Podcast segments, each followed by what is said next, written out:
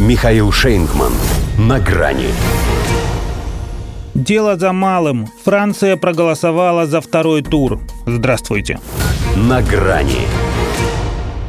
Когда подсчет голосов не закончился, но уже стало ясно, что дальше можно не продолжать, некоторые из выбывших призвали своих избирателей либо примкнуть к лагерю главы Пятой Республики, либо, как посоветовал лидер непокоренной Франции Жан-Люк Меланшон, не голосовать за Марин Ле Пен.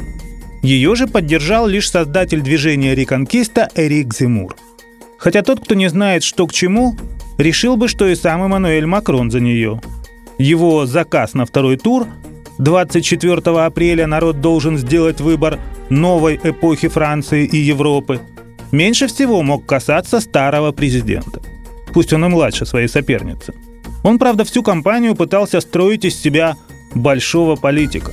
В кабинете с телефонной трубкой его показывали чаще, чем на агитационных митингах.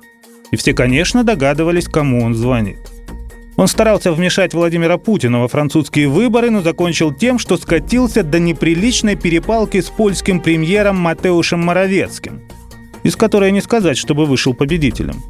Как минимум потому, что смелости ему хватило лишь на то, чтобы назвать того антисемитом. А ведь мог еще и русофобом. Не смог, потому что сам в этом смысле немногим лучше.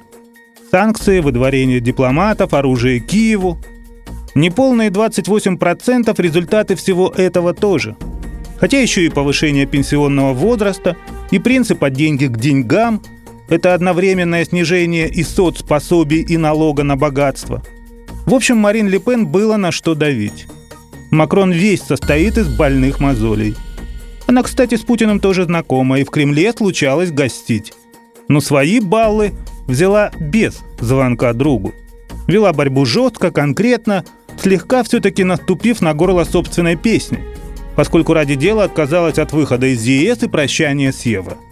Тем не менее, работала не столько даже по Макрону, это было бы для нее слишком мелко, сколько действительно на ту новую Францию, которая в подаче самого Макрона звучит лишь как фигура речи.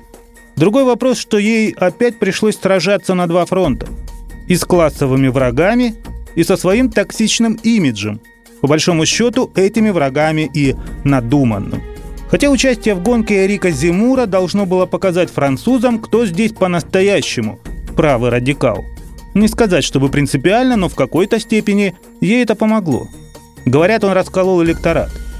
Однако его 7% все равно бы погоды не сделали, да и не факт, что они автоматически перетекли бы Лепен.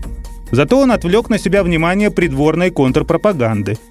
Сосредоточить это только на Марин Ей и 24 очка получить бы не удалось. А там ведь уже и Меланшон на расстоянии статистической погрешности.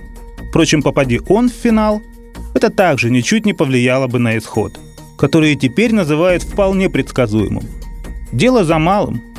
И вряд ли этот малый после переизбрания вырастет. Так и будет считаться всего лишь меньшим из зол. До свидания. На грани с Михаилом Шейнгманом.